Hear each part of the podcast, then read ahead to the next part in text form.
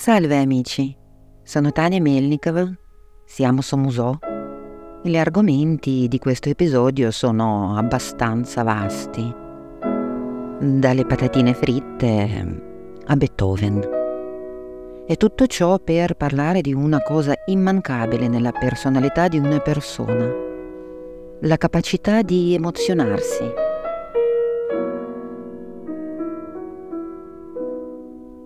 La musica deve emozionare. Serve per questo.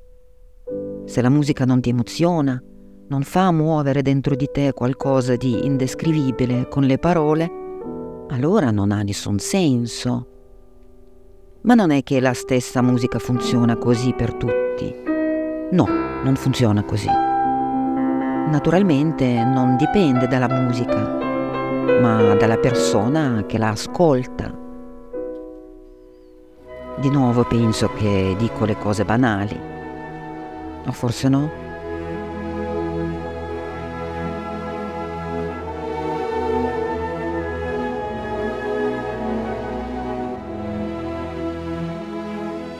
Provo a spiegarmi. Alcune persone, anche quelli che mi conoscono bene e mi vogliono bene, pensano che sono una persona fredda parecchio cinica e spesso acida. Perché? Soltanto perché alcune cose che fanno emozionare queste persone non mi fanno né caldo né freddo, anzi, ogni tanto mi creano una sensazione di imbarazzo o fastidio invece di emozionarmi. Certo, anche il fastidio è un'emozione, ma non è quella che una persona è felice di provare, no?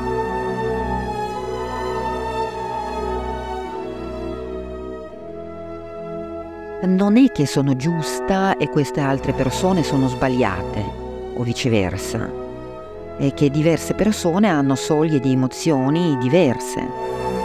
Uno si emoziona ascoltando la canzoncina tenera e carina e per un altro non è sufficiente. Ecco, io sono l'altro.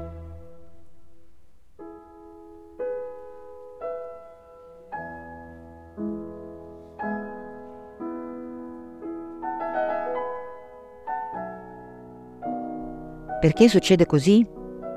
Non lo so. Magari un giorno proverò a cercare le informazioni scientifiche in qualche studio antropologico. Ma nel mio podcast eh, dico quello che penso io. E io penso così. Magari non è un paragone molto corretto, ma forse potrebbe rendere l'idea. Provo a paragonare la musica al cibo anche se non sarei la prima a farlo. Quando 17 anni fa mi sono trasferita in Italia, ho scoperto il crudo di pesce.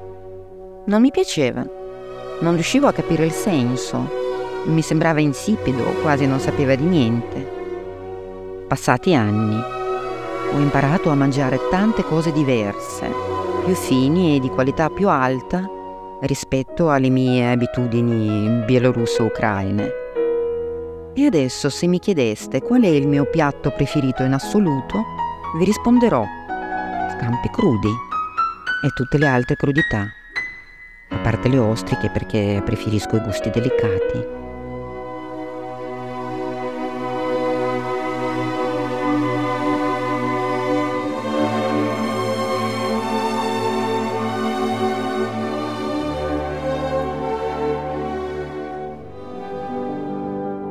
Cosa è successo? Niente di particolare, solo un'esperienza prolungata e involontaria dovuta al cambio del mio habitat. Con tutto il rispetto per l'arte della cucina, soprattutto italiana, visto che è la mia preferita, paragonare il gusto musicale e il gusto alimentare, secondo me, è una cosa molto greve, ma potrebbe rendere l'idea le emozioni che una persona prova ascoltando la musica dipendono dalla capacità di percezione, esattamente come nel percepire il gusto del cibo. solo che la percezione del cibo, nel mio caso personale, pian piano è cambiata, perché ho cambiato il paese e il cibo che consumo. Ma il cambio del paese quasi mai comporta il cambiamento del, diciamo, cibo per le nostre orecchie, cervello e anima, la musica. Le persone cambiano i paesi dove vivono, mangiano cose diverse dalle quali sono abituate, ma ascoltano sempre la stessa musica. Lo so molto bene perché osservo questa cosa molto spesso negli ambienti dove lavorano le persone non di origine italiana. Mettono come sottofondo musicale non Verdi o Puccini, ma le canzoni internazionali o quelle mm, nella loro lingua. Sento già che qualcuno dice, ma neanche tutti gli italiani ascoltano Verdi o Puccini, ma i tormentoni del momento. Sì, esatto. Ma perché? La mia risposta è non sono abituati a Verdi e Puccini. Il cibo è una cosa senza la quale non vivi. Vuoi o no, mangi quello che c'è nel mondo dove vivi. Con la musica è diverso. Se vuoi cambiare la tua capacità di percepire qualcosa di più sottile e buono devi fare uno sforzo. Devi affinare il tuo gusto pian piano, ascoltando la musica che non assomiglia al fast food, ma al menù di un ristorante stellato.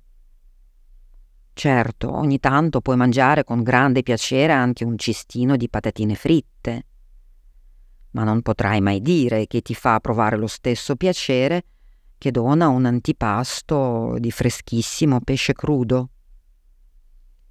Ecco, sono quella che non riesce ad emozionarsi davanti ad un cestino di patatine fritte, anche quando lo mangia con appetito. Ma torniamo alla musica. Anche se mi sento un po' in imbarazzo passare dalle patatine fritte a Beethoven. Vorrei che ascoltaste la seconda parte del quinto concerto per pianoforte nella esecuzione di mio amatissimo Christian Zimmermann.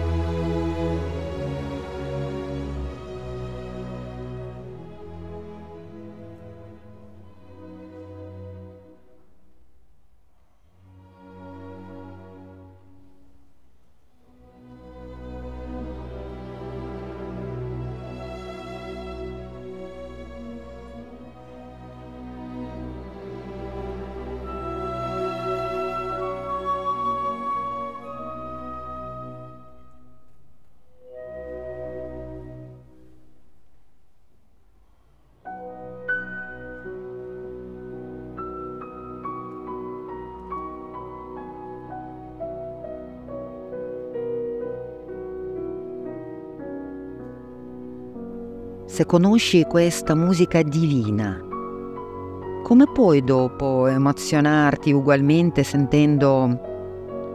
Mm, non mi viene in mente. Scusate, ma non mi ricordo i nomi di quelli che fanno la musica banale come una patatina fritta.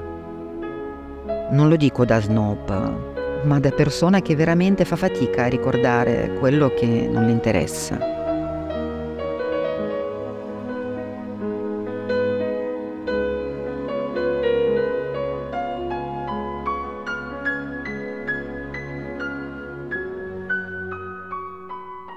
Sono sempre le stesse note, gli stessi strumenti. Cosa cambia? Tutto, perché la musica è nient'altro che il quadro del mondo. Una persona lo ha piccolo, povero di colori e sfumature. Insomma, un classico volantino a 5 pubblicitario. Un altro usa gli stessi mezzi per creare un quadro enorme, delizioso pieno di nuance meravigliose e soprattutto con un senso. Il senso di questa musica per me è la speranza, anzi non la speranza ma la sicurezza che se esiste questa musica e dopo più di 200 anni da quando è stata scritta la ascoltiamo, vuol dire che noi umani abbiamo ancora il senso di esistere.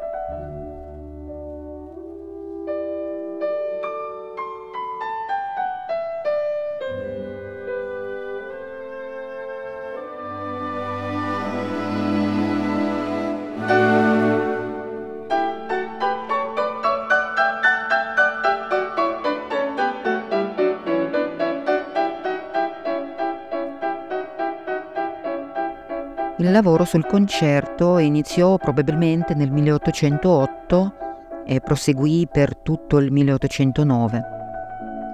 Fu composto in un momento, diciamo, difficile, quando in Europa si scatenarono di nuovo feroci battaglie.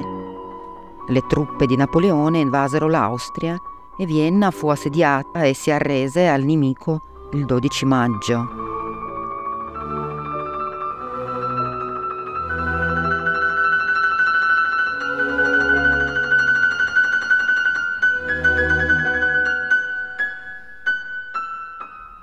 Beethoven scrisse al suo editore il 26 luglio.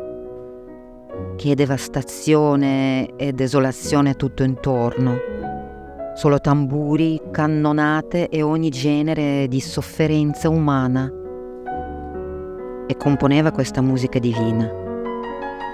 Com'è possibile? Per capirlo dovete solo ascoltare.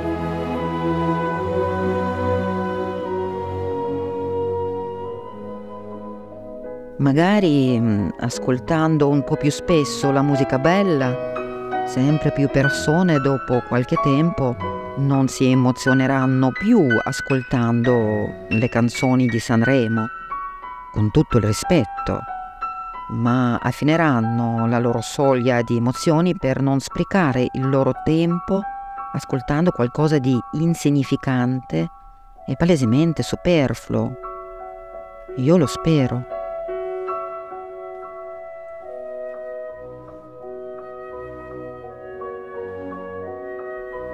Nella descrizione di questo episodio troverete il link all'album di questo magnifico concerto eseguito da Christian Zimmermann.